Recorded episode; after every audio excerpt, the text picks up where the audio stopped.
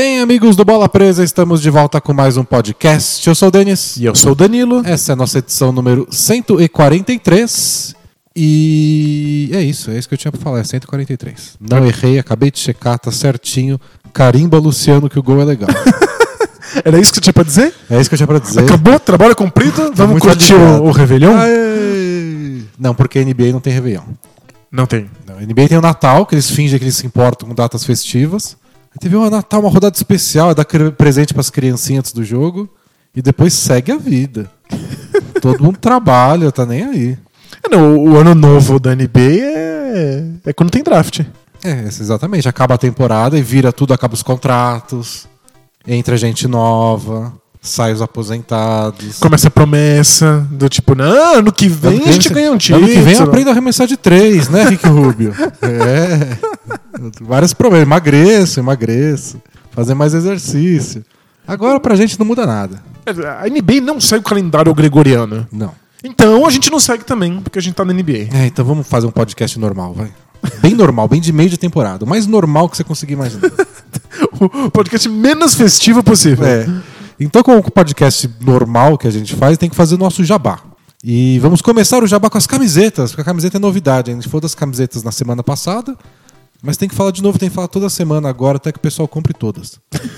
Porque agora a gente garantiu que a gente tem estoque disponível. Então, Isso, o estoque foi renovado, então tá, a maioria das camisetas estão lá, todos os tamanhos. É, você tem que entrar na itis.com.br. itis se escreve I-T-E-E-S.com.br. E aí lá tem lá coleção bola presa. E aí você vai ver nossas quatro camisetas bonitinhas. Tem link direto para nossa coleção no blog bolapresa.com.br. Lá na barrinha lateral tem um bannerzinho com as camisetas. E é uma coleção porque a gente conseguiu essa parceria com o pessoal da ITs. Eles garantem pra gente a qualidade do produto, a malha é fenomenal, pode confiar. Chega rapidinho na sua casa. Quem comprou já aprovou. Gente que tinha comprado as camisetas antigas que a gente fazia anos atrás, que a gente parou de fazer porque a gente não estava satisfeito com a qualidade. Eram amadoríssimas. O pessoal comprou e falou: não, essa é boa de verdade. E a ITs faz bonitinho, eles mandam bonitinho, vem numa embalagem meiga. É, Então, se você. Bom, não, não tem Natal, não tem a data festiva. NBA é sempre, então passou o Natal, pode continuar comprando. É, acho que o único, único porém é que o, o correio para agora no final de ano. Então, Então talvez, talvez demore um pouquinho. É, talvez chegue só no final da primeira semana de janeiro, se você comprar agora. Mas tudo bem, pelo menos dá uma olhada lá nos modelos. Daqui umas semanas a gente deve mandar, lançar alguns outros. Aos poucos a gente vai dando uma renovada no visual. Mas tá lá, tem a camiseta do Harden que fez sucesso, tem a camiseta do Antetokounmpo que é nova, do Both Things Play Hard com a carinha do Rashid Wallace. E, com, e uma com o nosso logo, pra você mostrar que é fã verdadeiro. Como se existissem fãs verdadeiros. E tem fã falso também, né? É, né? Quem finge que gosta da bola presa? Bom, a- as camisetas, elas custam 74 mangos. E se você for assinante Bola Presa, você tem desconto. Então, se você assina, você vai lá no apoia.se barra Bola Presa. Aí você assina o Bola Presa a partir de 9 reais. E lá no mural você pode clicar. Tem uma abinha que chama Mural no Apoia-se. E tem lá um, um linkzinho para você pegar o cupom. E depois você coloca esse cupom e ainda tem um descontinho na camiseta. Dá uma ajudada. Isso. E das assinaturas, então? Além de desconto na camiseta, o que, que você ganha? Ah, Então, se você é assinante, a partir de 9 reais por mês você tem acesso a dois textos exclusivos por semana, lá no nosso blog, que é o bolapresa.com.br. Os dessa semana já saíram. Terça-feira teve o filtro Bola Presa, com várias amenidades, curiosidades, estatísticas, fotos engraçadas. E hoje que a gente está gravando, ah, ontem, quarta-feira, saiu o post especial também. Isso, falando sobre o Embiid e como o Embiid representa uma mudança geracional na NBA. E aí, com 14 reais mensais, além desses textos exclusivos, que incluem todos os textos exclusivos que a gente já lançou nos últimos dois anos, você tem acesso ainda a um podcast especial todos os meses. É, o desse mês tá ficando prontinho já, já tá. Já definimos o tema. Com a ajuda do amigo leitor no último Both Things Play Hard. Boa. E vai ficar pronto em breve. Então, todo mês tem podcast especial com temas cuidadosos, trabalhados, estudados e que você pode escutar e que é relevante até depois de muito tempo. Se você assinar agora e for escutar o podcast especial número 2, ainda vai fazer sentido. Que é. Tem o quê? Tem dois anos já. Isso. Pois São dois anos de assinatura. E aí, com 20 reais mensais, além de tudo isso, você tem acesso ao nosso grupo exclusivo no Facebook, que tá lá comentando todas as rodadas. Porque não para no Natal no Ano Novo, porque calendário A vida é gregoriano, segue o jogo. É, então você tem acesso ao grupo exclusivo no Facebook, concorre a um sorteio de uma camiseta todos os meses. Agora a gente vai sortear nossas próprias camisetas. Show. E que mais? Ah, tem, tem, tem ainda descontinho aí pra comprar as camisetas. Caso queira. Exatamente. Então é isso. O que mais a gente tem? Ah, tem nossas redes sociais. Acabei de postar no nosso Instagram a nova aquisição do, dos estúdios Bola Presa de Rádio. Um banner do Milwaukee Bucks. Boa, o, Gente, o tá famoso tema Rena. É, a gente tá preparando a nossa aquisição do Bucks. Então segue lá, Bola Presa 1. O Bola Presa sem o 1 é fake, é falso. É fake news. É roubado. É roubado. Bola Presa 1, e a gente tá no Facebook, tá no Twitter. E no YouTube, procura lá Bola Presa também, que semana que vem vai ter vídeo novo. A gente fez aqueles dois vídeos já aquecendo, e agora a gente pegou o jeito, acho que vai ter com mais regularidade em 2018. Isso, nossa ideia é ter toda semana. Quinta-feira que vem já pode esperar que vai estar lá um vídeo novinho pra vocês. Isso, quinta-feira. É isso, vamos falar de basquete então? Bora?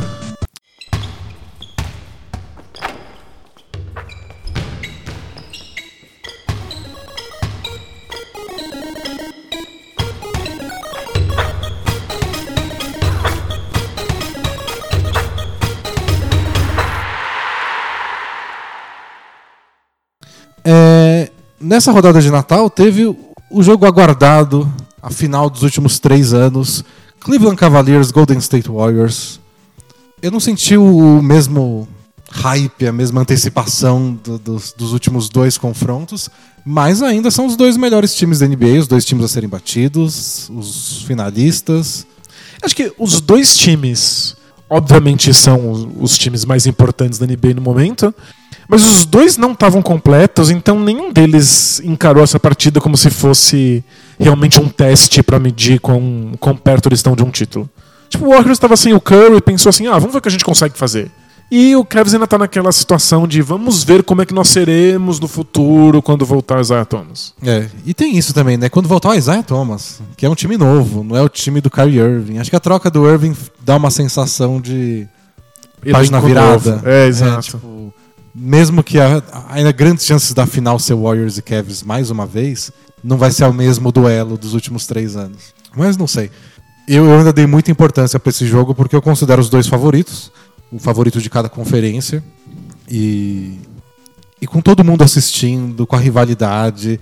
Obviamente ninguém quer perder, Claro, é- eles jogam com aquele gostinho a mais. É difícil imaginar um jogo desse, alguém tendo aquele jogo preguiçoso que volta e meia a gente vê. A gente tem que lembrar que é rodada de Natal, que é- a gente já falou aqui na semana passada, que é a vitrine da NBA pro fã casual. Então ninguém quer passar vergonha na rodada de Natal. Você quer sair com a vitória. e você- Eu acho que foi um jogo especial para o Kevin Durant. Mostrar que ele é um novo jogador, que ele evoluiu, que ele é um excelente defensor e que ele não depende do Curry pra nada. É, e ele tá querendo consolidar aquilo que a gente comentou semana passada, né? Que, que ele disse numa entrevista que ele sentiu que aquele arremesso na cara do LeBron para ganhar o jogo 3 da final foi ele assumindo a posição de melhor jogador da NBA.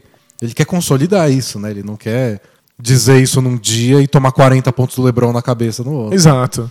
É, tipo, É claro que você consolida uma coisa dessas com um longo trabalho durante várias temporadas. Mas esse é o, o valor simbólico. É, exato. É, é, é como você conquista o imaginário. As pessoas vão comentar: caramba, você viu como o Duran humilhou o Lebron numa partida? Então, tipo, a intenção dele era dar conta do discurso.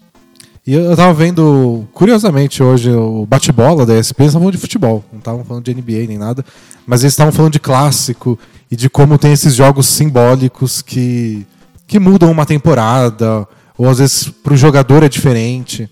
E aí deram até exemplo do NFL, do Monday Night Football, ou até do Sunday Night Football, né, que é um jogo só rolando. Quem quiser assistir futebol americano naquele momento, olha só para aquele jogo. Então que os jogadores percebem isso, tem, tem uma honra, tipo, é nosso time pela primeira vez em X anos ou X semanas, a gente vai estar no Monday Night Football, vai estar todo mundo assistindo. Você tem que sair bem. Não né? vamos passar vergonha, vamos ter a melhor atuação, vamos mostrar que nossa defesa é melhor ou qualquer outra coisa que eles queiram provar.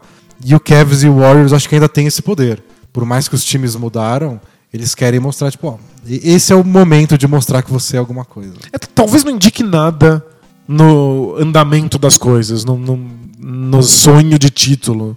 Mas muda em como é que o time é encarado pelo público. É tanto que quando a demissão do David Blatt como técnico do Cavs, Eles não estavam numa grande fase, mas ela se consolidou quando eles tomaram aquela surra do Warriors. Numa Porque, noite de Natal, Era é. esse o jogo que você tinha que ganhar. É, você pode, você É, pode perder jogos, não tem problema. Mas as pessoas estão olhando pra esse. Nesse você tem que sair bem. Essa era a redenção. Tá- tá- o time tá jogando mal, mas você ganha esse, você ganha uma sobrevida. Tipo, agora sim, você tem. Você pode construir a partir disso. É, tomar uma surra nessa rodada é. Você perde emprego, assim. é.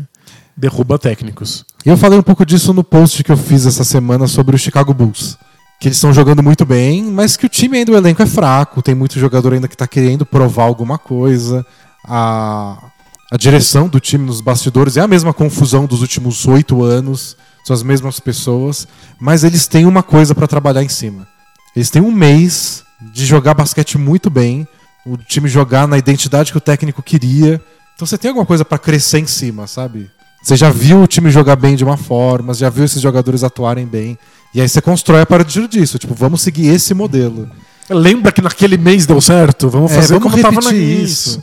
É o que a gente, quando o Orlando Magic joga mal, a gente lembra das primeiras três semanas. E fala, pô, Eles estavam no topo esse do time leste. é capaz de fazer um pouco Dá mais. pra fazer. E esses jogos têm esse poder também.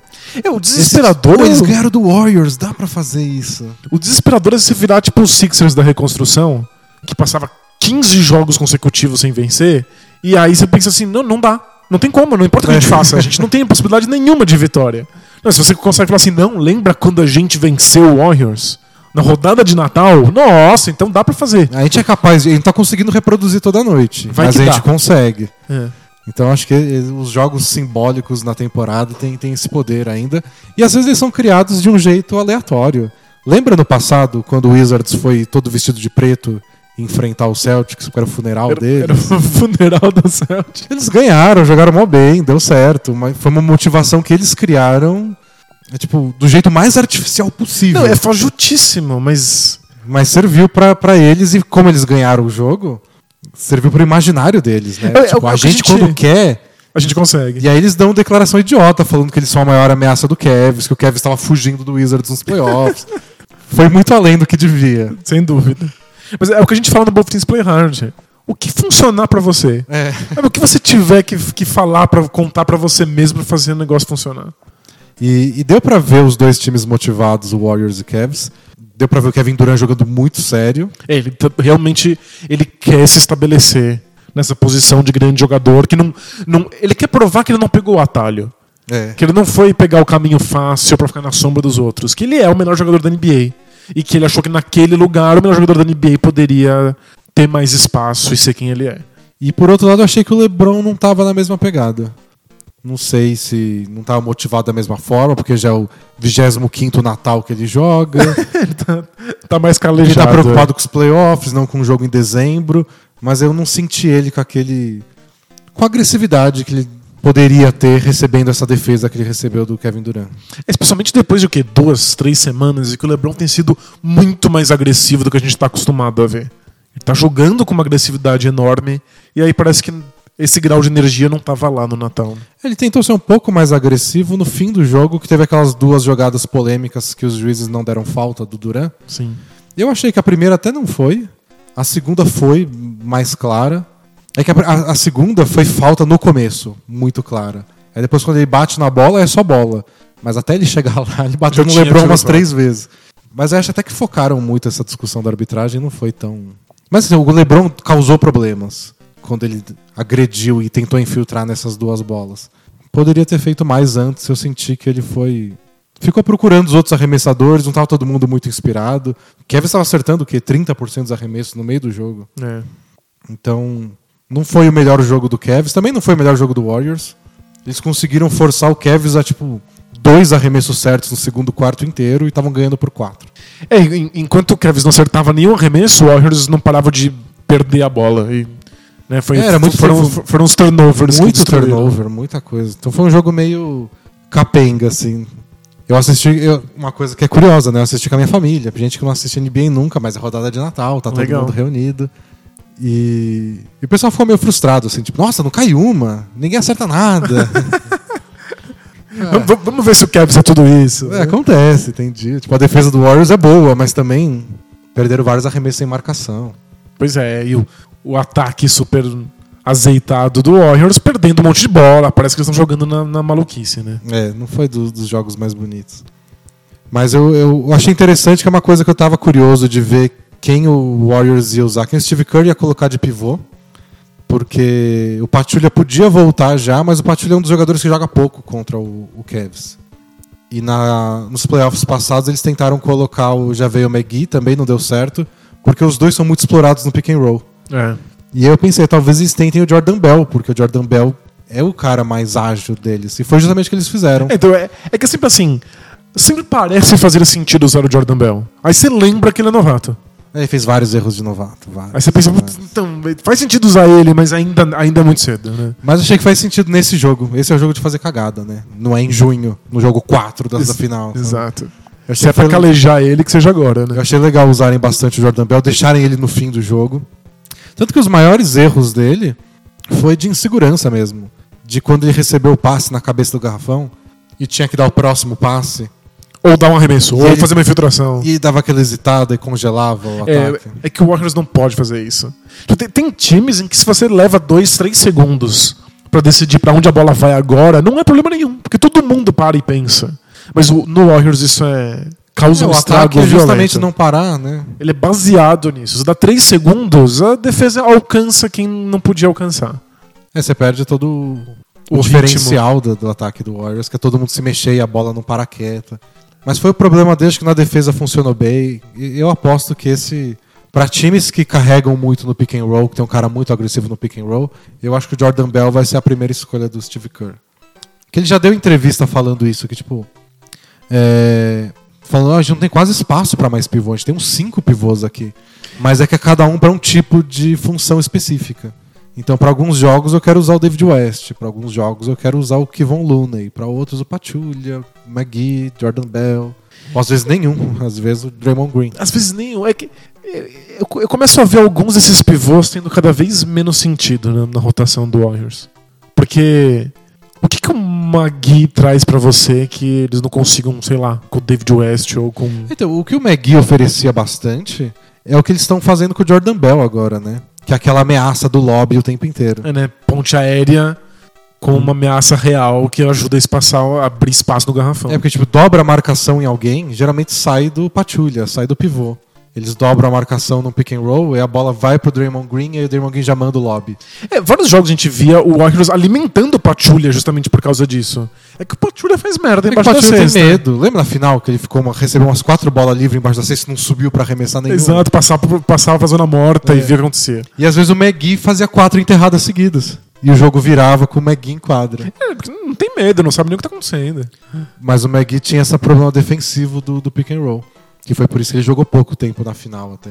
E com o Jordan Bell funcionou melhor. Então os minutos do McGee, pelo lado ofensivo, estão indo pro Jordan Bell. É, faz sentido. E aí o David West vai quando precisa de um pouco mais de experiência, espaçar E- um pouco mais no ataque, porque ele tem aquele arremessinho de meia distância. E ele tá cada vez melhor na defesa. É. Ele tá se tornando realmente um. Vai entender agora, ele dá tocos. É. Então, E o Kevin Looney é a opção pesada deles. Então é o cara pra fazer box out, pra ficar brigando pro rebote ofensivo. Ele é o cara mais físico de todos, mas é o que menos joga também. Porque tem, tem, tem menos times onde isso faz sentido, menos adversários que isso faz sentido. e acho que entre ele e o Pachulia, eu também prefiro o Pachulia se estiver saudável. Pra ficar dando cabeçada nos outros. É, também acho. Ou seja, o, o Warriors tem. Tem gente demais, até nas posições mais imbecis. É. Até na posição que pouco se usa, eles já estão um passo a- É, tipo, o, além. que, o que eles mais gostam é jogar sem pivô.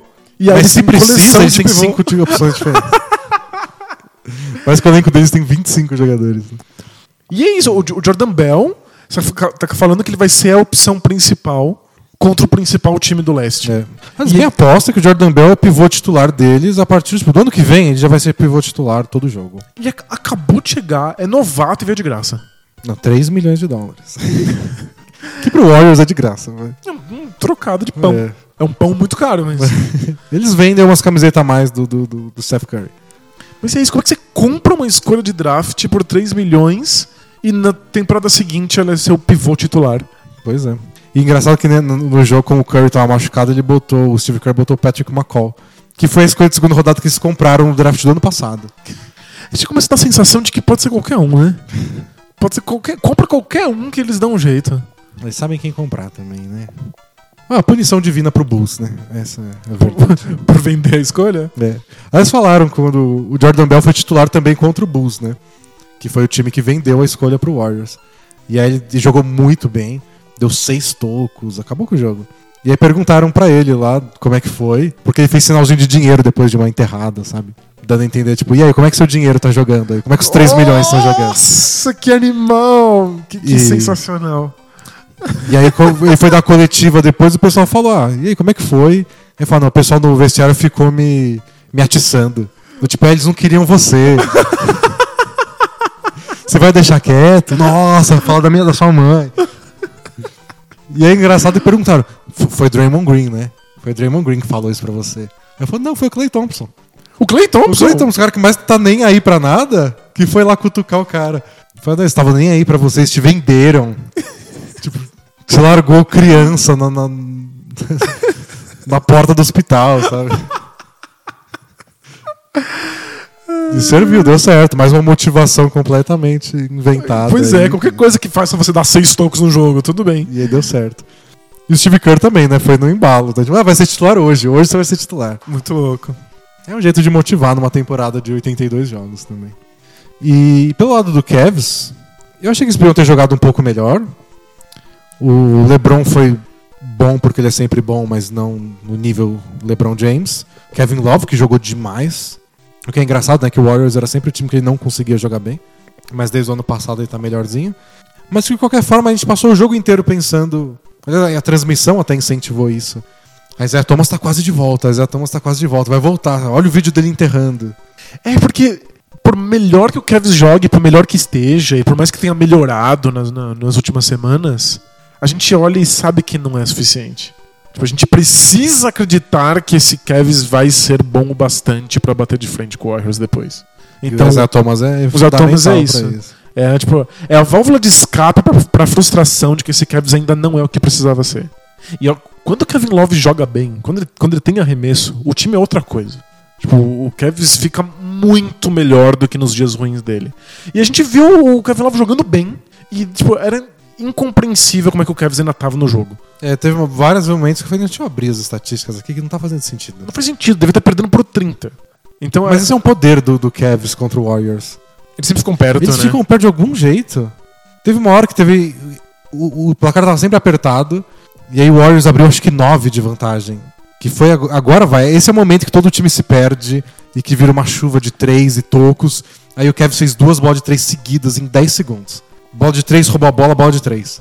A diferença de 9 caiu pra 3 e aí Acertou os O arremessos na hora o certa. Steve né? Kerr pediu tempo e toda aquela empolgação foi pro ralo e continuou o jogo disputado. Eles continuam vivos, né? É muito impressionante. É um poder mágico, assim. Você- assiste jogos, se, não tem, se fosse igual o jogo antigo, que o placar não fica o tempo inteiro na tela, você fala, nossa, deve estar ganhando por uns 15. não, tá 4. Mas mesmo assim, em nenhum momento o Kevs parecia estar no controle. É, parecia estar ditando o ritmo do jogo. E aí, então. Acho que o Isaiah Thomas, nem sei se é de verdade, nem sei se ele pode, se ele tem o poder de transformar esse time numa coisa muito diferente. Mas a gente gosta de acreditar que sim. É, precisa ver, pelo menos, né? Precisa ver acontecer pra ver se vai dar certo, se não vai dar certo, se combina ou não. E ele tá bem perto de voltar. Deve agora, no final dessa semana, treinar finalmente com o time. É, ele já treinou com o time da D-League, fez os scrimmages lá, 5 contra 5. Ele tá pronto. Tá aquecendo com o time, tá enterrando. Inclusive, já divulgaram né, vídeos no Natal dele É, então. dando umas enterradas, fazendo ponte aérea pra ele mesmo. Falta, falta só assinar agora. Falta só assinar. tá tudo certo, falta só assinar. E vai ser, acho que vai. É o que eu tô mais ansioso pra esse comecinho de, de ano, próximo mês, é ver com o Kevs com a Isaiah Thomas. Você acha que vai mudar muito? Tipo, que- que- aquilo que a gente viu no Natal contra o Warriors, você acha que seria radicalmente transformado pelo Isaiah Thomas? Então, eu não sei se vai ser o bastante pra ganhar do Warriors, eu não sei se o time vai melhorar como um todo, mas o estilo tem que mudar. É um cara muito diferente do que, do que era o Derrick Rose, um cara diferente do que quando joga o Dwayne Wade, um cara diferente do Calderon, né? Pelo amor de Deus. O Calderon. Não dá pra existir um cara mais diferente do Calderon do que o Isaiah Thomas. O Calderon tá ali simplesmente porque ele é um, um corpo capaz de acertar a bola de três pontos. É, ele não faz bobagem, ele dá o passe certo na hora certa, ele se esconde na hora que tem que se esconder pra alguém fazer a jogada. É isso. Ele deixa o, o, o Dwayne Wade vir do banco, que funciona melhor. Muito melhor. Ele faz o trabalhinho dele lá numa boa, sem errar muito, e deu certo. Desde que ele foi pro time titular, O time o time melhorou, melhorou, bastante. Então, esse, esse é o meu medo. É alterar o estilo do Cavs. É alterar justamente o que tá funcionando. Então, essa é a minha grande curiosidade.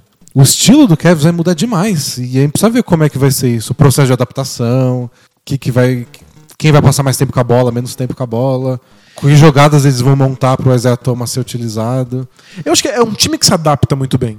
Tipo, a adaptação do começo do ano porque eles estão jogando agora já é surpreendente. Mas é que finalmente você encaixa um estilo, mas você não é ainda tão bom bastante, aí tem que mudar totalmente o estilo porque É. vai vir chegar o Isaiah Thomas. Exatamente. Quantas vezes esse Cavs pode se adaptar numa temporada, né? Tem do LeBron, você tem esse luxo. Ele ganha os jogos sozinho, põe na, debaixo do braço. Está sempre pelo menos em terceiro no leste. É o leste, então você tem mais margem de manobra quando você falha. É. Mas, Mas mas, você é uma mudança drástica. Vai dar maior trabalho. Vai dar bastante trabalho. Eu quero ver como é que o Isaiah Thomas vai reagir se isso não funcionar de cara. Porque no, no Celtics mesmo, o Isaiah Thomas se acostumou a jogar sem a bola na mão o tempo inteiro. É, o Horford já assumia a armação várias, várias, vezes. o Isaiah Thomas pegava a bola e fazia tudo sozinho. Mas muitas vezes, principalmente quando começava a dobrar a marcação no Isaiah Thomas, quando ele passava do meio da quadra, é, tinham jogadas feitas pra ele sem a bola. Ele ficava correndo em círculo, ninguém alcançava, passava por três bloqueios. E aí o Al Horford ficava controlando o ataque enquanto isso. É, ele é bem menos eficiente, mas ele ainda é muito bom fazendo isso. Só que eram jogadas, tipo, era o time funcionando em função do Isaiah Thomas. É. E aí você vai fazer o Kevin vai fazer isso? Vale a pena? Tipo, é que lógico que eles são capazes disso. É só o, o Kevin Love lá fazer o bloqueio igual o, o Kelly Olynyk fazia no passado. Exato, eles vão fazer as, as vezes de Kelly Olynyk. É, então eles têm jogadores pra isso, mas vale a pena? Eles vão querer fazer isso? Eles vão querer ter todo esse trabalho pra botar a bola na mão do Isaiah Thomas? Não sei. É o quanto esse time confia nele e quer que ele tenha essa posição de prota- protagonismo. Vai ser a maior mudança no meio da temporada de toda a NBA. Mais do que, sei lá, o Bledson no Bucks. Nossa, sem dúvida. Então vai ser divertido de assistir. É, o que teve no Natal também que foi divertido foi Celtics e Wizards. O Celtics estava ameaçado, né? chegou a perder a liderança do, do leste. Durou o quê? Um dia? Durou um dia e o Raptors perdeu dois jogos seguidos. O Raptors é muito amarelão, né?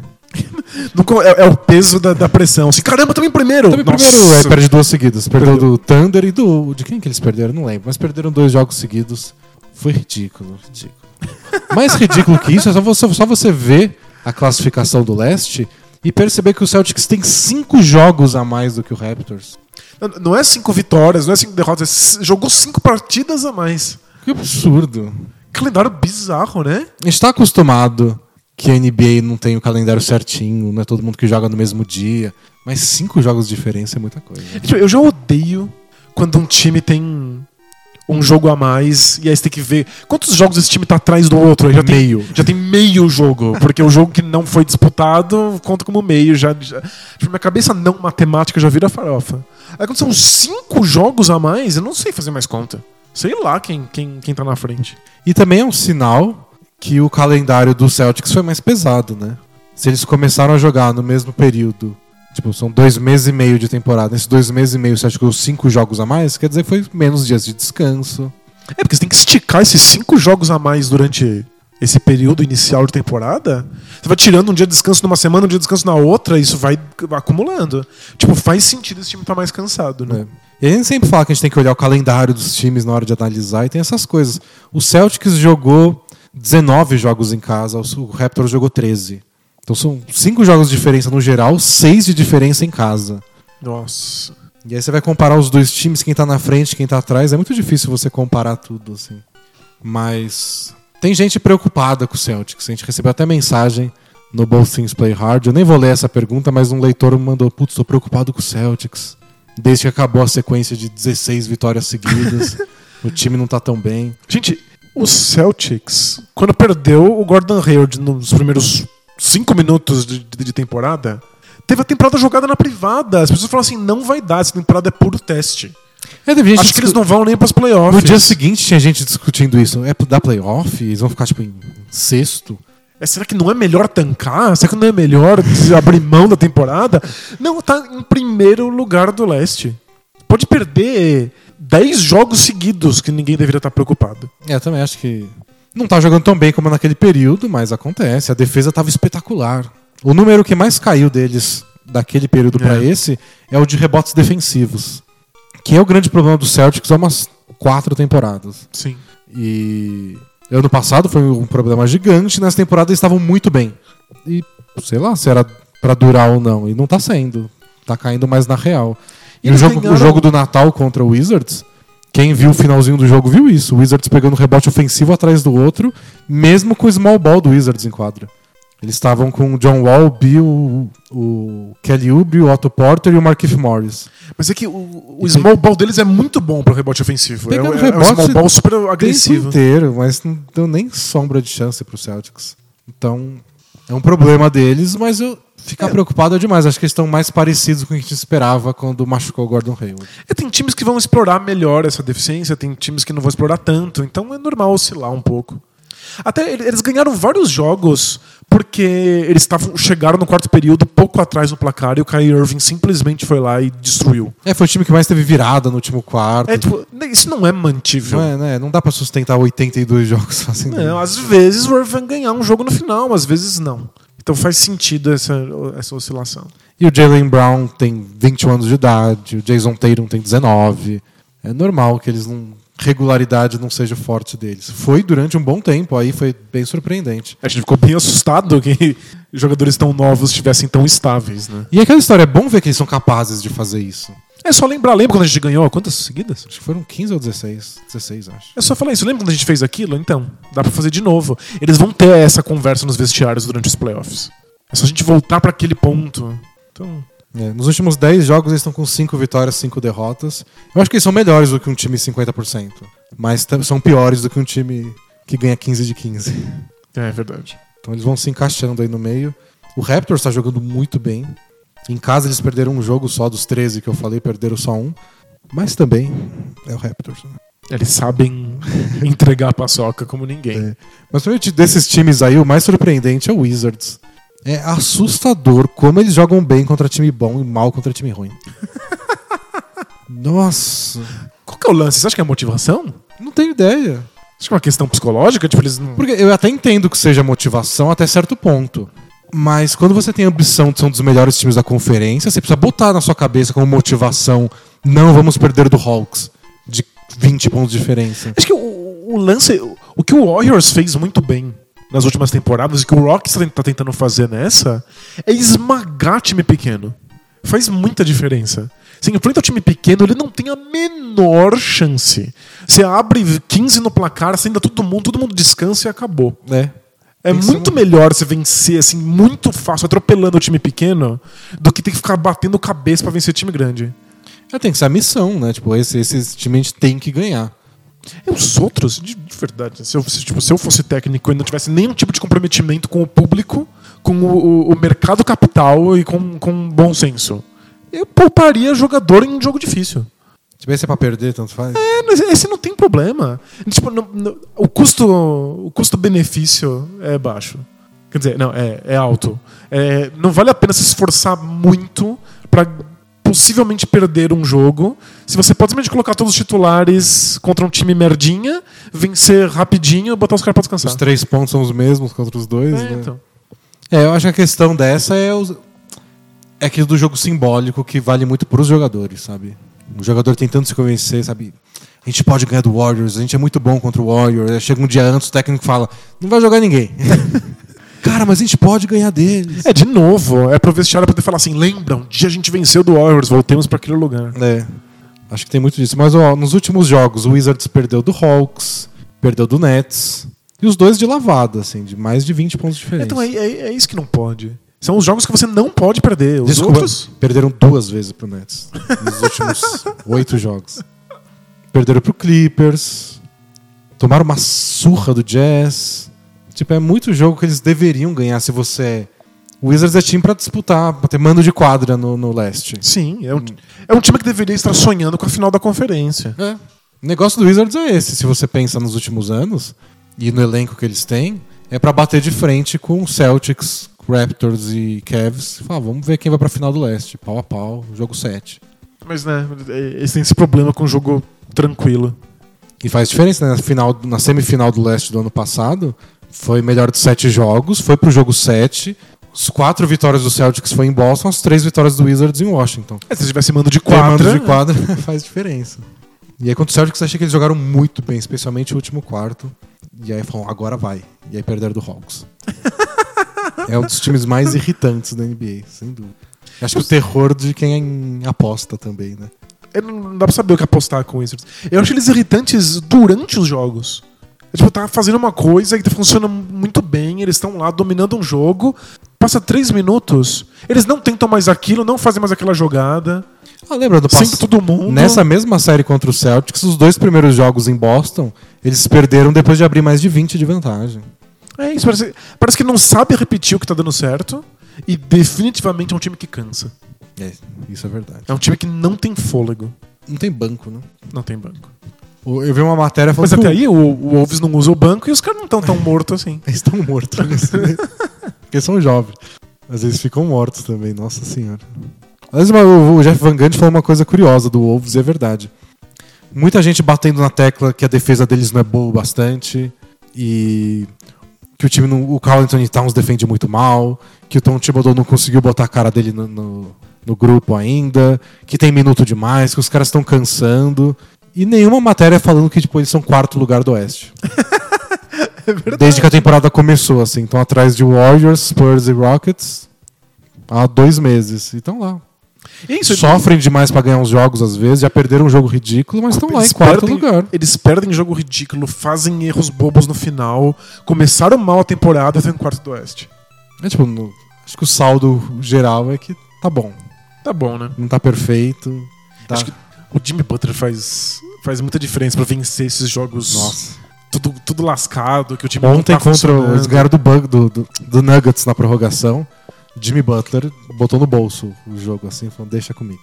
Mas eh, eu, eu vou falar uma coisa que é completamente subjetiva. É. Tipo, não levem muito a sério.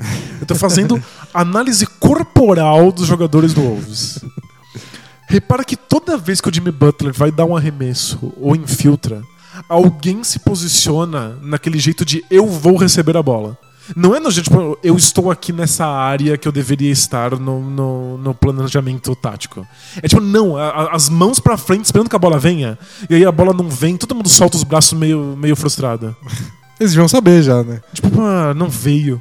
Ah, não passou. Não sei, dá, dá uma sensação de que o clima não é dos melhores. Pela linguagem corporal dos jogadores. Tipo, eles esperam que o Jimmy Butler passe a bola e ele tá te- resolvendo tudo sozinho. Ah, enquanto ele estiver resolvendo o jogo assim, o número de pontos que ele faz por jogo e de arremessos tentados, a cada. Se você comparar os primeiros 10 jogos da temporada era uma coisa, aí aumentou muito nos 10 seguintes, e nos últimos 10 aumentou muito mais. Ele tá muito à vontade agora. É, Ele começou o ano, o Andrew Wiggins estava arremessando mais que ele. Hoje, nossa senhora. Ele domina completamente o ataque. Mas eu não sei quanto, quão confortáveis os jogadores estão. Porque você vê no Thunder, os caras não recebem a bola também, mas ninguém tá com a, com a- a mão preparada pra bola chegar e fica frustrado quando não vem. Aliás, esse é um dos problemas do time, aliás. É como fica óbvio, né? O Westbrook toca a bola pro lado e já relaxa o corpo e vai andando pra trás. Exatamente. Tipo, já fiz minha função nessa jogada. O Carmelo também. É, O mas. Carmelo sabe que a bola não vai chegar.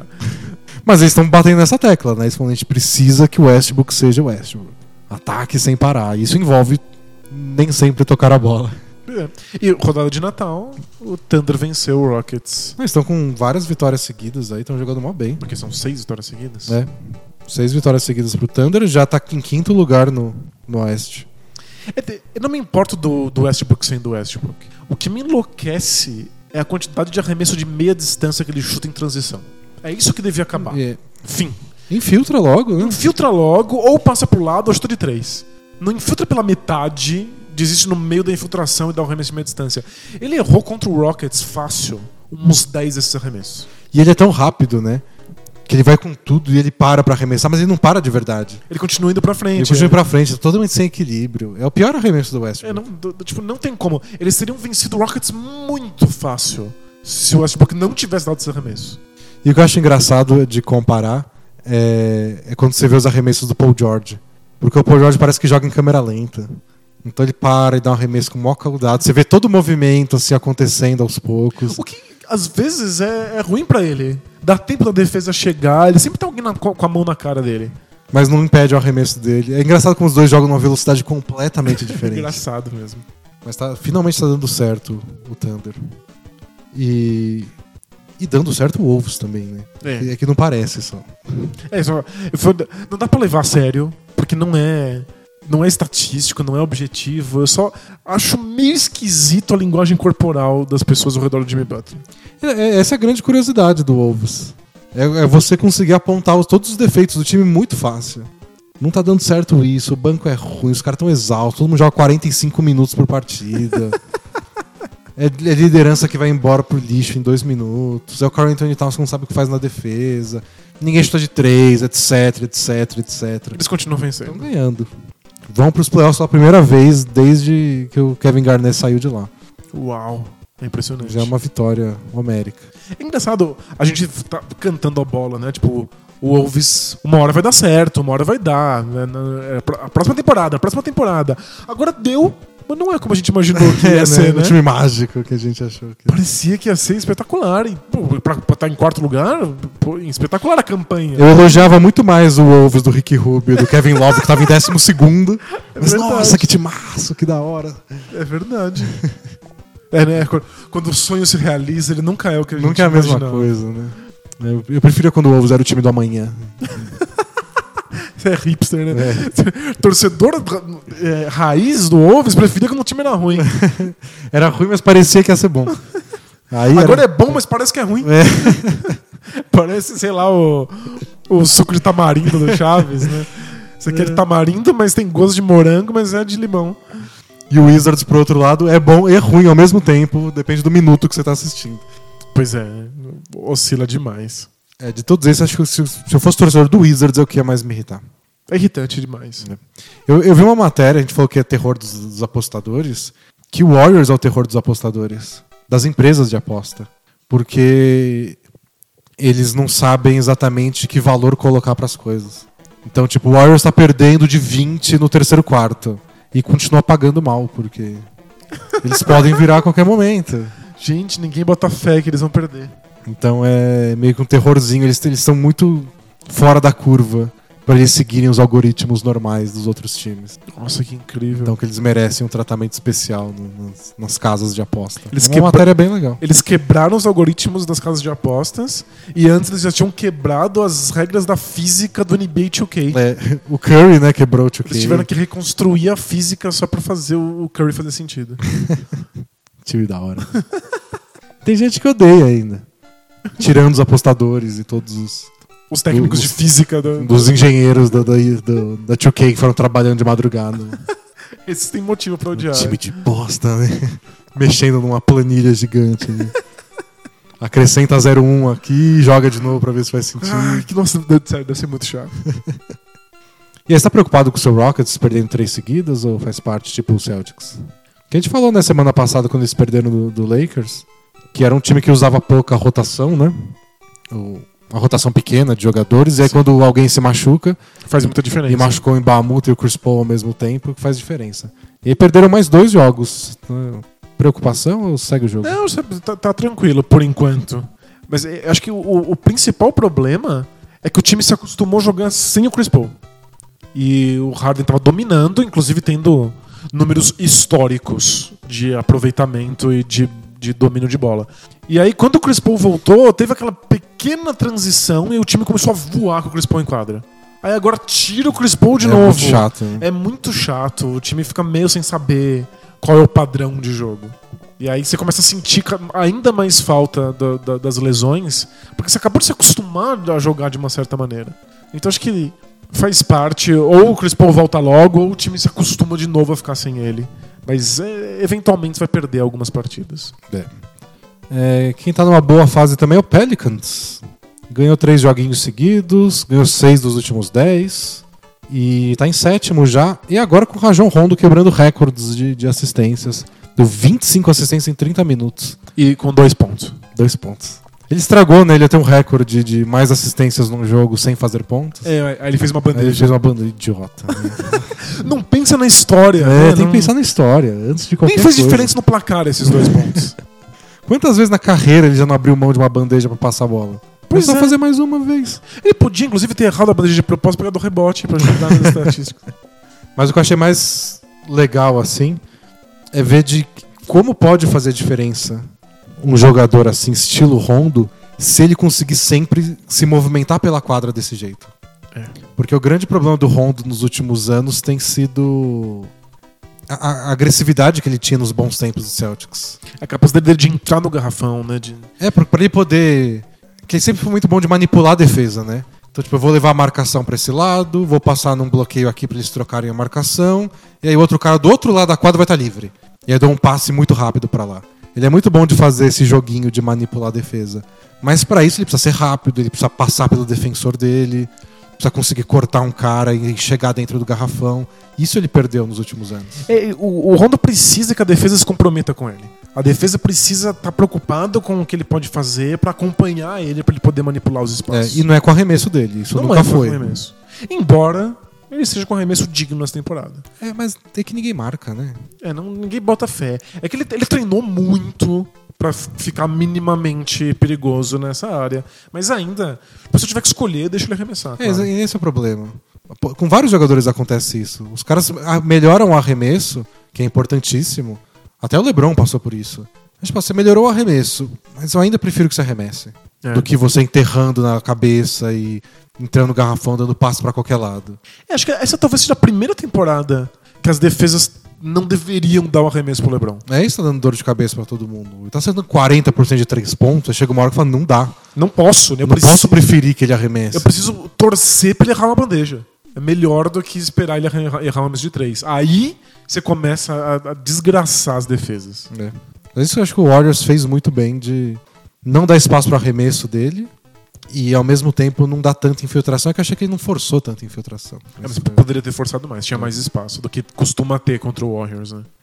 Mas acho que o Rondo tá nessa, né, nessa chave, o arremesso dele não é não é marcável. Então, pra fazer com que a defesa respeite ele, ele precisa ser muito agressivo e infiltrar muito. Só que ele finaliza pouquíssimo, e já perdeu muito da explosão, né? Tem É. problemas no joelho, problema nas costas.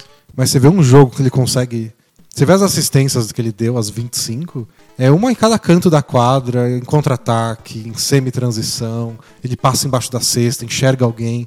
E aí você tem um time com o Drew Holiday acertando arremesso, mais Cousins, mais Anthony Davis, aí é um monte de alvo pra ele ficar acertando só. Passe aqui, passe ali. Acho que Esse, é- esse seria o Pelicans dos sonhos, assim, com o Rajon Rondo de 2011. É fantástico. De- Deve estar agora no blog, senão vai sair daqui a pouquinho, um- uma análise rápida no, no, no blog das assistências do, do Rondo.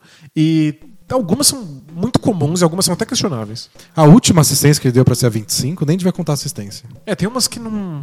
O cara dá tipo seis dribles e aí arremessa e dá assistência pro Rondo. É porque tipo, você passa a bola pro lado, e aí o cara tem a ideia de atacar a cesta. Isso não foi uma assistência, você passou pro lado e aconteceu.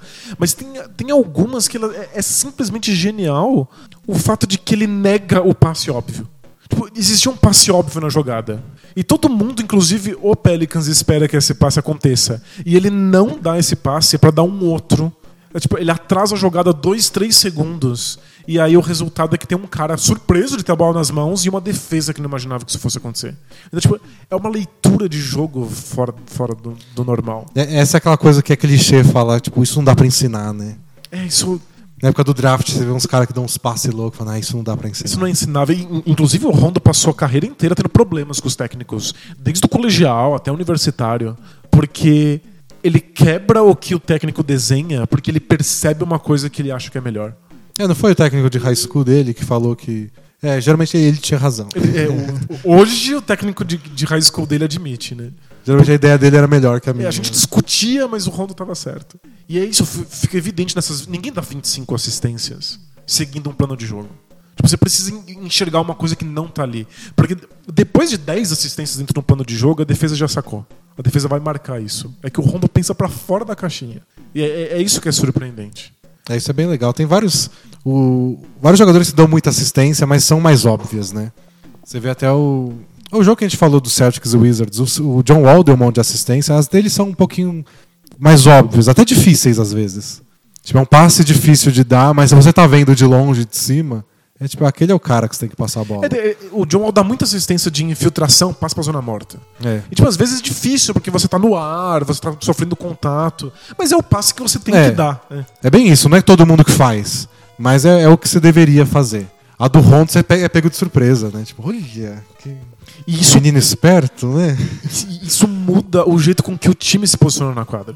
Você começa a saber que a bola vai chegar a você em momentos que você não esperava, então você nunca desliga. Que eu acho que é isso que o Jokic faz com o Nuggets. Você pega um monte de jogadores que não estão muito participando da partida e eles são obrigados a participar o tempo todo. A bola sempre pode chegar. É, faz milagre. É bem melhor do que o, a versão Pelicans que faz rodízio do. do- De mano a mano. é, que, que gigantão vai fazer um mano a mano forçado que dura 18 segundos. É, tem, tem lá no blog pro, pros assinantes uma análise de jogadas do Pelicans. E tem várias que o Anthony Davis tá atacando a cesta e o DeMarcus Cousins não tá nem na tela. não voltou. não- não- e às vezes é o contrário. Aí com o Rondo não, se você der cruzar a linha da meia quadra, a bola pode chegar em você a qualquer momento. E não é esquema tático, não é mérito do técnico. É tipo, o Rondo faz acontecer. É, eu queria muito que acontecesse mais vezes isso. Pelicans podia ser um time bem mais interessante. Sem dúvida. É um dos times mais diferentes que tem, né? Por ter dois pivôs como centro do ataque. Mas. hum, É diferente, mas não é necessariamente interessante. E o, o Rondo quebrou tão, de jeito tão engraçado o jeito que o Pelicans costuma funcionar, que várias vezes o DeMarcus Cousins e o Anthony Davis ficaram ao mesmo tempo no garrafão. Porque um correu pra dentro, não recebeu o passe, mas o outro foi obrigado a correr também. Sabe, ele, ele simplesmente muda o, o funcionamento do time. Porque o Pelicans é um time diferente. Mas se, se ficar jogando no, no mano a mano, é ele é só mais diferente um. ruim, né? Mas é um dos times que eu tô torcendo pra embalar. Eu fiquei animado com esse jogo do, do Rondo. Não animado achando que agora ele vai liderar a NBA em assistências e que voltou o Rondo em 2011 do Celtics, mas esperança de ver mais jogos legais do Pelicans. E eles estão se consolidando aí na briga pelos playoffs. É que acho que o- Ultrapassaram até o Blazers já na, na tabela. O Rondo não precisa só do, do físico, ele precisa de uma carta branca de um técnico. É. Mas é que depois de um jogo de 25 assistências. Ah, você ganhou pelo menos três jogos de carta branca. É. E no, no fundo foi o que aconteceu com o Rondo no Bulls. É um jogo que dá muito certo e o time pensa, ok, vamos deixar ele fazer de novo? E aí quando É você vê se tem chance nos playoffs. É. E aí depois ele briga e reserva. E depois, sei lá, o Rondo é, É caos, né? é difícil. É que o Rondo é aquele difícil, que se tá jogando bem, o time é dele. Se tá jogando mal, só tá bom. A gente vai te deixar ficar em casa. É, ele, ele precisa que o time seja dele. É. Mas eu, quem quer se comprometer com isso? Quem quer dar um time pro Rondo? Às vezes me lembra meio o Lance Stephenson. É Ele verdade. tá naqueles dias muito inspirados. Tá bom, tá a bola, faz o que você quiser, você é Deus. E, e- No dia e seguinte- É absurdo, nada faz sentido. É pirueta com triplo mortal carpado e um arremesso de costas. Né? E aí no dia seguinte ele tenta isso duas jogadas, nenhuma dá certo. Ele fala, tá, vem pro banco. Amanhã a gente tenta de novo. Porque não dá, não dá pra confiar todo dia. Nossa, não dá. É isso? Tem mais algum algum time que a gente queria comentar? Algum jogo de Natal que você achou especial? Acho que faltou Sixers e Knicks. Eu achei que foi. Eu lembro que eu falei com a minha família, assistiu junto comigo. Eles comentaram, ah, foi bem mais legal o jogo do Sixers. não sei se eles viraram embideiros já, As novas gerações mais- foram mais divertidas. mas foi, foi mais divertido ver o jogo do futuro com a partida da vida do Ennis Canter. Mas eu achei o Embiid muito nervoso. Principalmente no começo do jogo.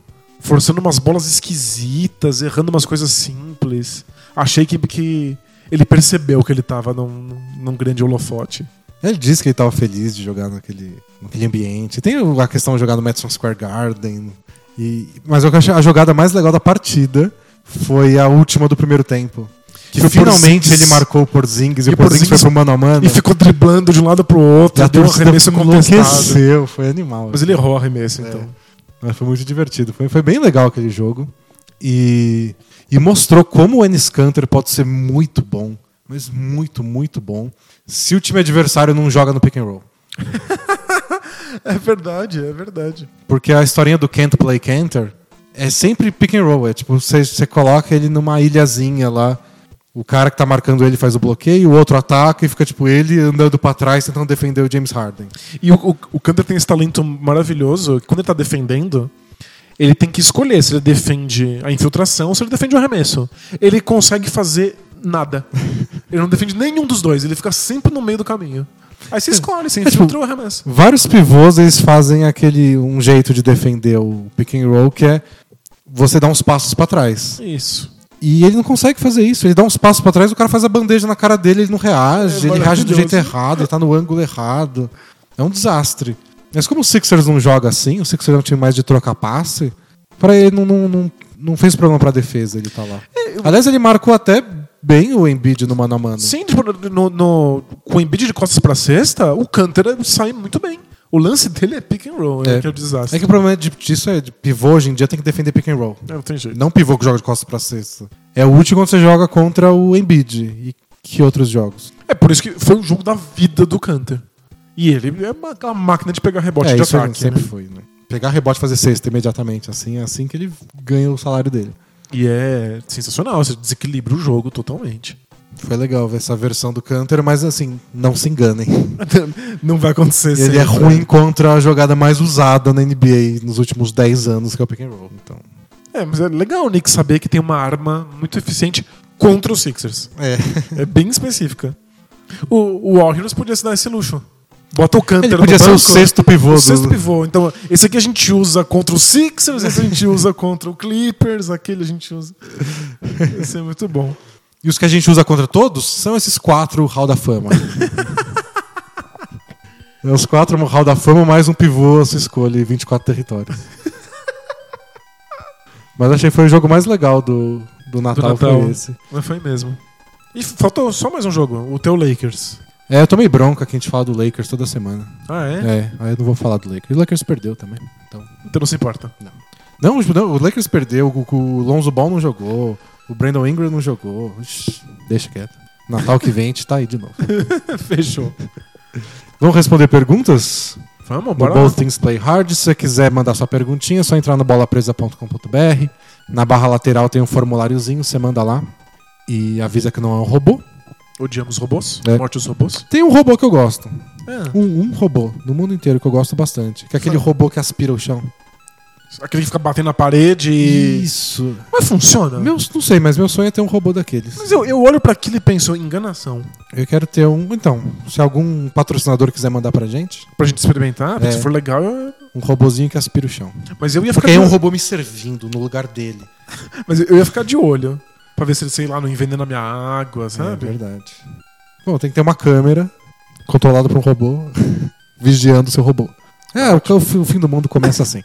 Sabe que eu atrasei uma conta em um dia. Um maldito dia, esqueci. Aí o resultado, Um robô te ligou. um robô. Olá, gostaria de falar com Danilo? Você é Danilo? Não! Maldito robô, não! Foi um dia. Ah, não, seria muito melhor se estivesse aspirando seu chão? se ponha-se no seu lugar, seu robô. Ai, taca a vinheta aí, Brunão. Vamos responder pergunta. Both teams play hard, my man. Bro, what are you talking about, man? I want some nasty. Both teams play hard. Both teams play hard. What? A primeira pergunta é do assinante, um deles. Um dos, dos vários. Fala, D&D. Já mandei essa pergunta antes e envio novamente, visto que não foi lida e preciso de ajuda. Ok. É, pelo jeito é tarde demais, mas tudo bem. É mesmo? É, a gente ajuda para a próxima vez. A gente ajuda caso você se identifique com essa história. Como agir nessa época do ano, onde tudo é motivo para fazer festa da firma e eu simplesmente não gosto? Sou o único de uma equipe de 50 pessoas que nunca vai em nenhuma confraternização. Muito por ser casado e todas as festas serem em bares de balada, entre aspas ele colocou, onde a galera adora ir para ficar na pegação e me incomodo bastante com isso. Porém, em todas as festas que rolam, todo mundo fica enchendo o meu saco, falando que eu tenho que ir, que eu sou o único que não vou, que eu sou antissocial e mais um monte de coisa. É, pera- Pega mal. É, que É, isso é né? muito esquisito. Eventualmente falo que não dá pra ir e invento alguma desculpa, mas já não aguento mais pensar em respostas que não pareçam grosserias. É, até porque percebo que sempre falo não de cara, todo mundo me olha de cara feia. Então eu realmente não sei como agir. Como vocês encaram a festa da firma? É isso, parabéns pelo trabalho vida longa, bola presa. Foi tarde, ele já teve, já foram todas as festas da firma. Isso, mas fica mas- pro ano que vem, né? É, fica pro ano que vem, ajuda. A minha ex-chefe chegou pra mim e perguntou: Danilo, posso, posso te fazer uma pergunta que eu sempre tive curiosidade? Por que, que você nunca vai nas festas da firma? É porque eu tenho um problema. É que- Eu não quero falar sobre isso. Aí você vira as costas e. É tipo, eu não, eu não posso falar sobre isso. É. Mas a minha resposta é: ai, desculpa, eu não gosto muito de festa. E pega muito mal.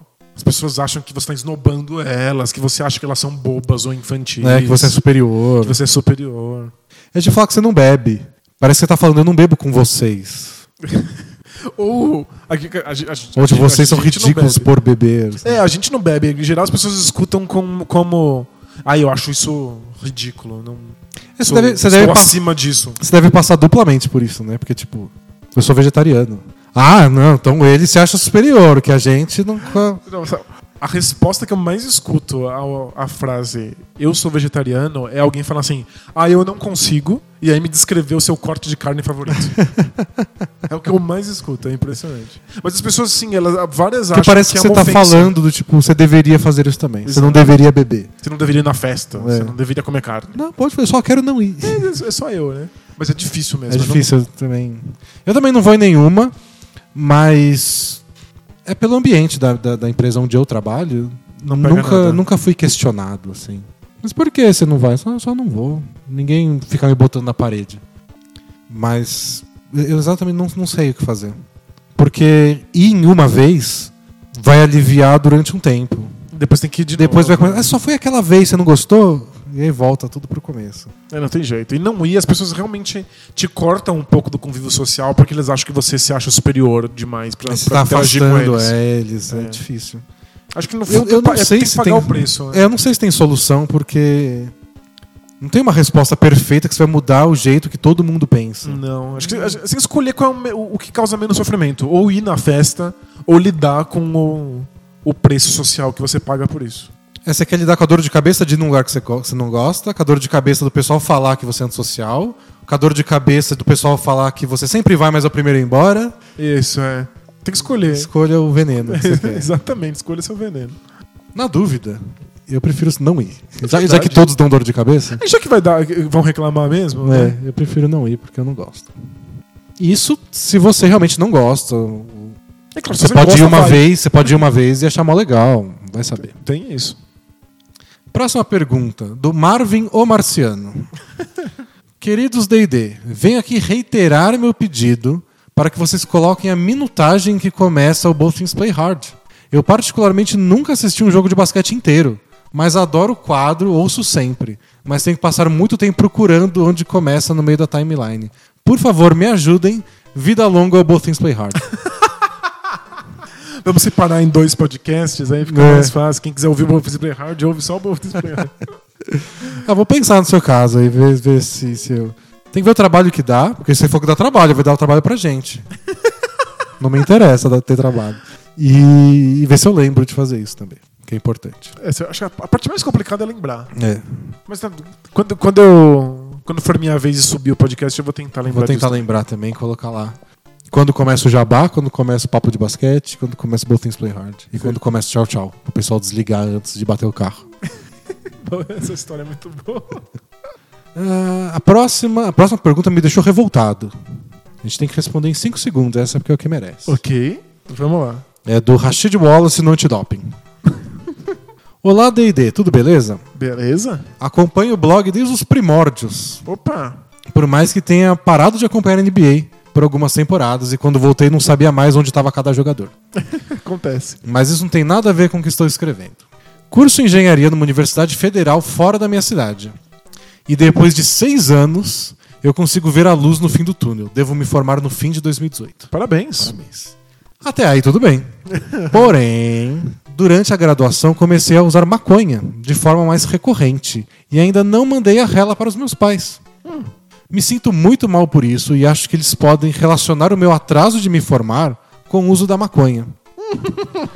Eu tenho ciência que ela não é o principal motivo pelas reprovações, uma vez que meus piores semestres eu não fumava. Mas sei que este vício acaba fazendo eu postergar algumas tarefas. Amigos, como proceder? Minha mãe, com quem se- que, que seria com quem eu me abriria, é uma pessoa bem calma que tenta entender o meu lado. Mas acho que o tabu a respeito das drogas faz com que ela seja mais conservadora nesse sentido. Meu pai é todo conservador E com ele só mandarei a rela quando não tiver mais nenhum vínculo financeiro com ele. Afinal, não quero ouvir merda. Abraço de um assinante satisfeito e vida longa ao bola presa. Opa. Então, é, é um hábito seu, um vício seu, você dá conta dele, por que raios você tem que contar isso pros seus pais? É isso que eu fiquei revoltado. Não fala, acabou. Próximo. Eu não consegui entender a razão que, por que ele quer contar. Tipo, se ele quer contar, ele sabe que os pais são conservadores e, e, E vai dar, vai dar merda, vai dar vai dar merda. Então, assim, ou você quer que dê merda e aí você vai lá e atura a merda, porque, sei lá, o preço pela, pela sua. a sua moral ficar intacta e a sua honestidade ficar intocada. Ou você não fala nada, porque você não precisa falar sobre as coisas que você faz, as coisas que você gosta, quais são Porque seus hobbies. Na outra vícios. semana a gente respondeu do cara que queria contar pros pais que é gay. Aí eu entendo, porque é uma coisa que faz parte mais do seu eu É, social. é identitário, né? Faz, faz parte de apresentar o namorado. Agora, tipo, é isso porque você quer fumar maconha na frente dele? Você não vai poder, do mesmo jeito. Você, você ligaria pros seus pais e falar assim, tipo, ah, então, pais, eu, eu me masturbo muito. eu, eu me masturbo demais. E me masturbo não, assistindo umas coisas. é, não é por isso que eu demorei tempo pra me formar, né? Mas às vezes eu deixo de fazer algumas coisas pra ficar me masturbando. Cara, não, né? Aí seu pai vai pedir, não me fala isso. Volta no tempo e não me fala Exato, não me conte, eu não quero saber o que você faz com você, é, é problema seu. isso. E a maconha é isso também, né? Imagino que ele faça quando ele tá em casa, n- não dele. Uma atividade sozinho, ou talvez ele compartilhe com um amigo ou outro. É isso, tipo, masturbação, você também pode Pode compartilhar compartilhar com um amigo ou outro. Mas eu não quero saber. Tipo, ninguém quer saber. É, Eu acho que não tem nada a ver com seus pais isso. A não ser que seja uma causa que você quer defender muito, sabe? Isso. Você quer ir pras ruas e, e conversar com eles e oferecer pra eles, porque eles querem que fume com você. É, se, se- não for identitário, que você vai, tipo, lutar por isso politicamente, isso não é problema de ninguém. É, então não conta e segue a vida. É isso. Engraçado, né? Por que as pessoas que têm tanta vontade de contar absolutamente tudo? É, não, não, não, não é pra contar. Às vezes é um favor pras outras pessoas não contar. É, Tipo, as pessoas, tipo, gosto de tangue. é, não, de Fanta uva. não precisa contar pra ninguém. Não precisa falar, cara, toma toda a tua Fanta uva, mas não me deixa saber. Não fica me lembrando que existe Fanta uva. Se você mundo. tiver em público, bota num copo, fala que é suco. Esconde dentro da lata de cerveja. É, esconde o, naquele saquinho de pão, né? Igual o pessoal esconde bebida. Não quero saber de Fanta uva. A próxima pergunta é do Lonzo melhor que Simmons. Mas não é sobre o Lonzo Ball, não é sobre o Lakers. Não. Tá, tá, tá livre. Então finjo que esse, que esse nome não existiu. É do João. Boa noite, D&D. Primeiro queria elogiar o ótimo trabalho que vocês vêm fazendo no blog. Valeu. Dizer o quanto ele foi importante na minha formação, na formação da minha personalidade quando adolescente. Caramba, que legal. Espero que tenha ficado tudo bem com ele. Espero que ele não use muitas drogas É. e se masturbe muito. Enfim, vamos à pergunta. Nunca pensei que fosse perguntar algo relacionado a isso, mas ultimamente tenho me sentido um Lonzo Ball nos arremessos. Porque eu sempre fui um cara muito confiante. Todos comentavam e admiravam a forma como eu tratava diversas coisas. Porém, na atualidade parece que isso ficou para trás. Não sei mais como lidar com diversos meus problemas e sinto como se todas as bolas que eu fosse arremessar nunca iriam cair. Sei que isso pode ser muito bem uma fase, e não estou desesperado quanto a isso. Mas eu queria saber, vindo de vocês, opiniões tão é, constantes na minha vida, o que fazer nesse caso. Onde, eu realmente, onde realmente parece que o bust de confiança acabou. É, que mais? Quero reconquistar essa confiança que eu sei que eu tinha. Um abraço e parabéns pelo trabalho. Então ele é o Lonzo Ball, que esse cara sabe arremessar, é feio, mas sabe arremessar. E agora ele Tá sem confiança. tá sem confiança, não sabe o que fazer. Posso fazer um paralelo bizarro? Quando a gente era moleque, a gente escrevia umas coisas, ficava escrevendo uns poemicas e tal. Eu não tinha a menor noção do que era poesia, não tinha a menor noção de literatura. Não tinha bagagem. Não tinha bagagem nenhuma, não fazia a menor ideia se o que eu escrever era bom ou ruim. E aí, como resultado, eu só escrevia. Era a coisa mais fácil do universo, você senta lá e escreve. Aí você vai ficando mais velha, vai tendo um pouco mais de conhecimento, começa a perceber que você é uma farsa. Tipo, caramba, eu não sei o que eu tô fazendo. Você lê um troço bom e fala, caralho, eu não sou capaz de fazer um décimo disso. Pois é. E acho que depois existe essa fase que você perde totalmente a confiança, porque você percebe que a sua confiança anterior era, na verdade, só ignorância. O ignorante é muito confiante. É. Mas acho que depois dessa fase de queda de confiança, você começa a recuperar essa confiança. Tipo assim, agora eu tenho mais bagagem, e aí eu sei quando eu sou bom, eu sei quando eu não sou, eu sei quando vai, quando vai dar certo, eu sei quando não vai dar. Você, começa, você sai do outro lado mais confiante. E se a gente ajudou ele na adolescência dele, imagino que ele seja um jovem adulto agora. É, acho que faz que é um momento disso.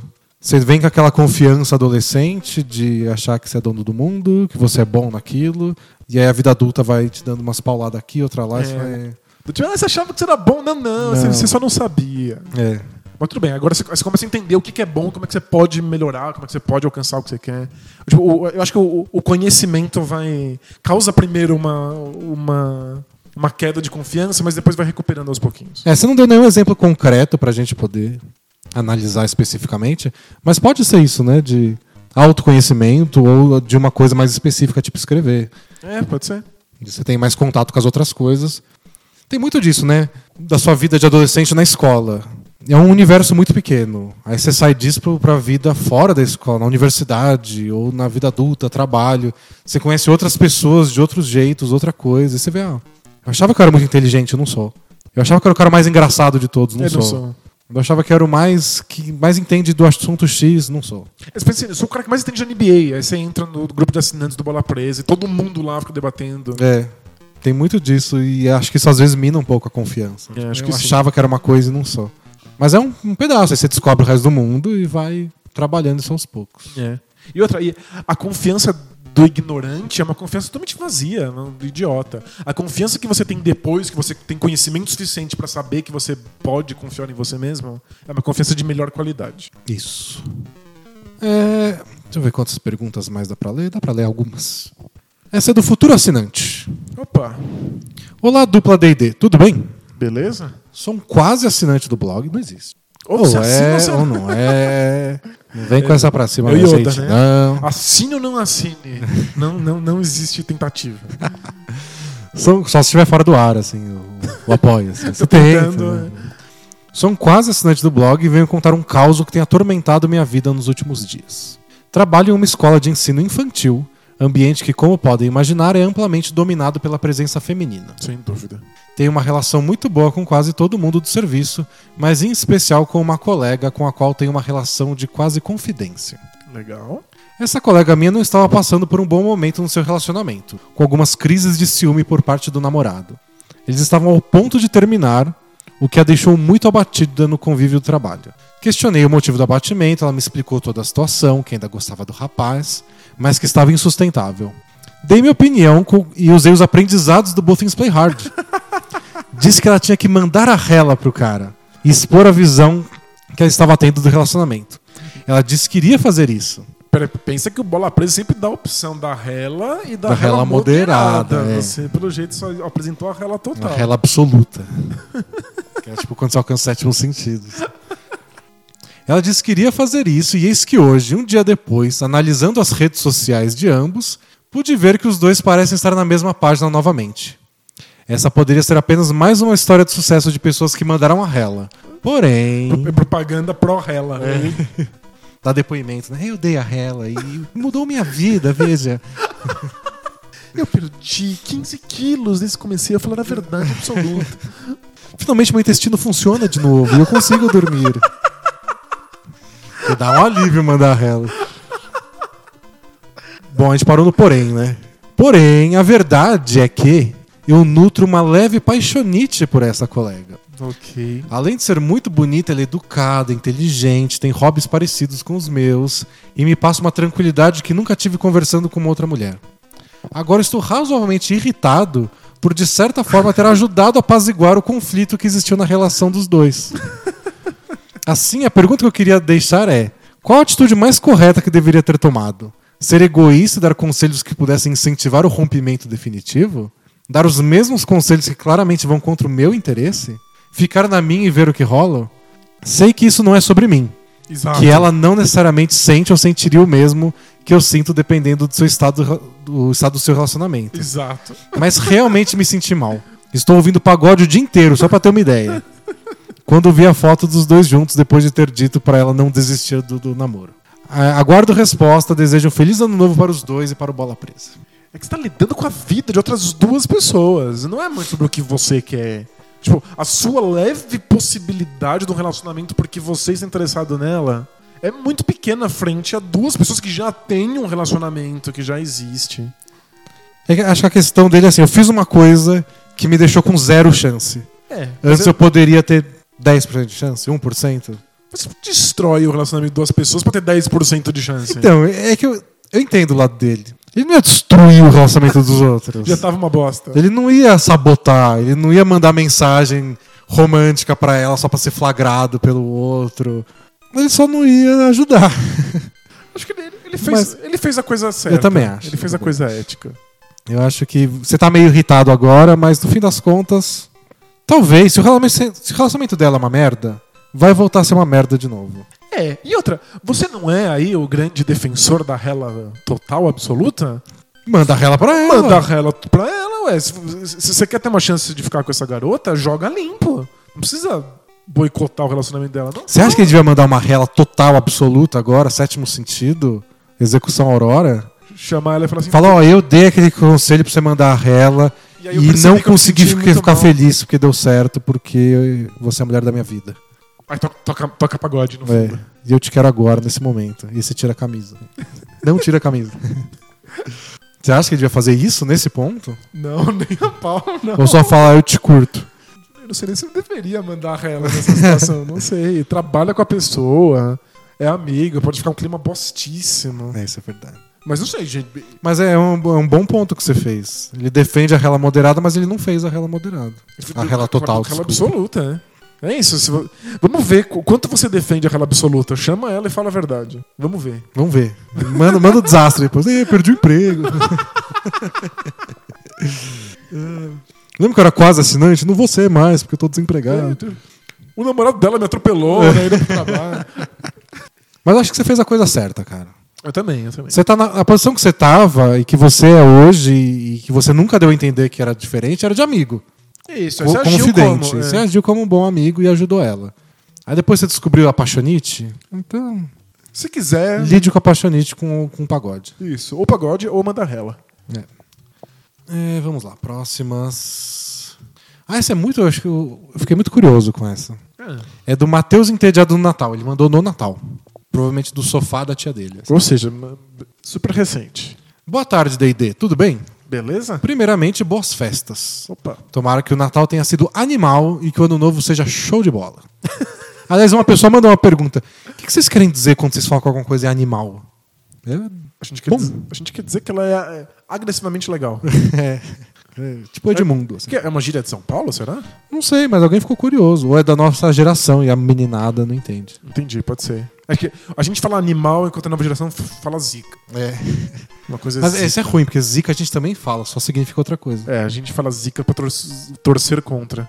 É tipo uma coisa. Ou mosquito. Ou alguém muito azarado, sabe? A pessoa é zicada. É verdade, dá tudo errado. Bom, mas ele continua aqui, o Matheus entediado. Tem uma pergunta mais trivial pra vocês sobre a NBA.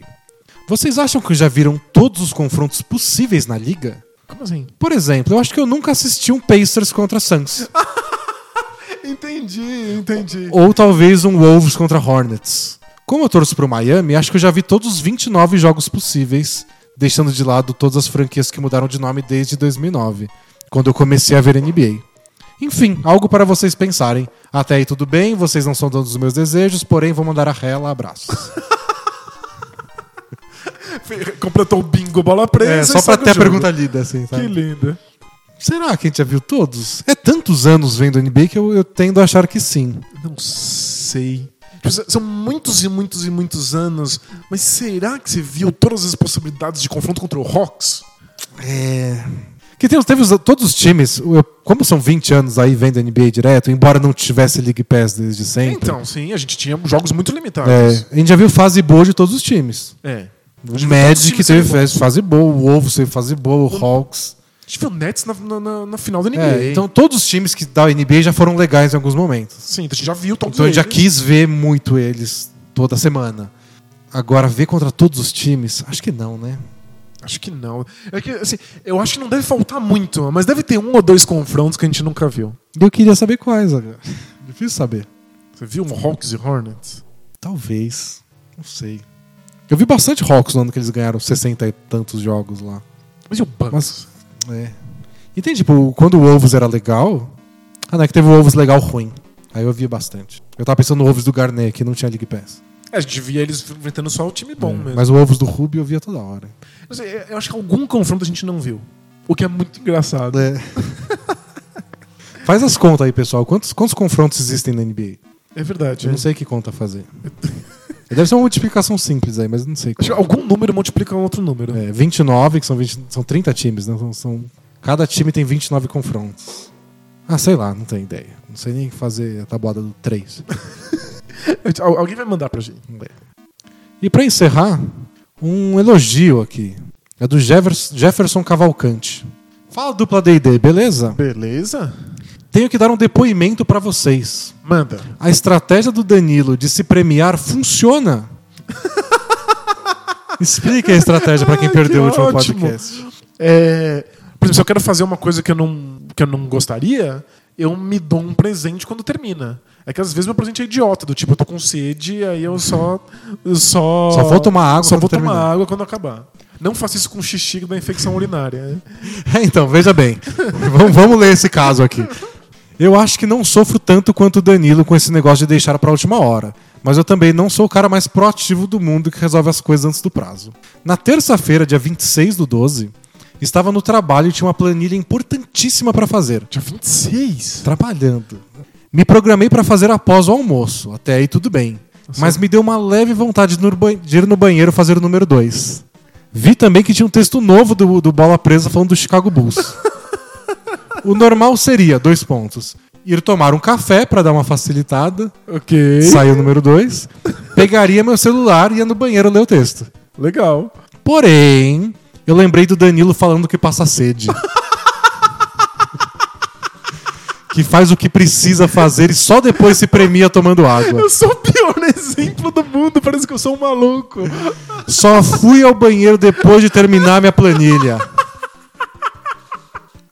Não foi fácil, a vontade que era leve, como eu disse, mudou pra Glenn Davis depois de algum tempo. Mas é claro. Pesadíssima. Dá pra morrer por intoxicação, assim.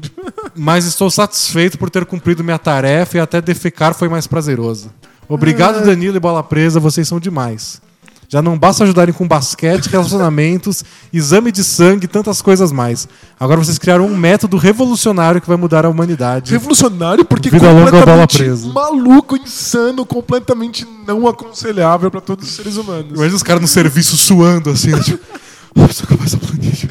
Tipo, isso, o chefe, ninguém vai no banheiro enquanto não acabar essa planilha. Mudou a lei trabalhista, acho que agora pode. Trancar o banheiro agora, tô liberado. Gente, Ai, ai. mas eu fico feliz de ter ajudado.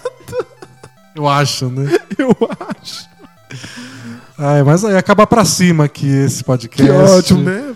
Com o cara que segurou o cocô dele até o último segundo. Uma vida mudada É. pelo controle do esfíncter. Mas a planilha tá lá, feita antes do almoço. é isso que importa. Ai, ai. É isso, pessoal. Encerramos por hoje. Semana que vem tem mais podcast. Semana que vem tem vídeo no nosso canal. Semana que vem vai ter podcast especial, provavelmente. Semana que vem vai ser 2018. É isso, podcast novo só ano que vem. Só ano que vem. Essa piada nunca fica velha. Nunca. Vamos fazer isso agora, senão só ano que vem. Uh! Adoro essa.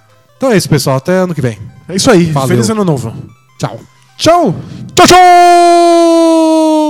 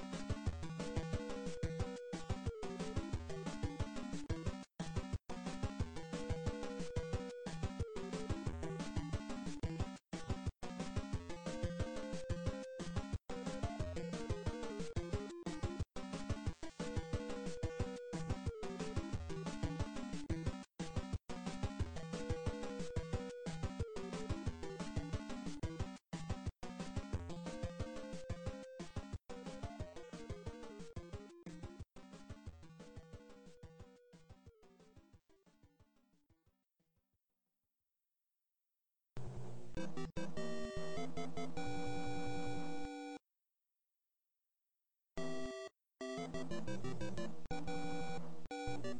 you.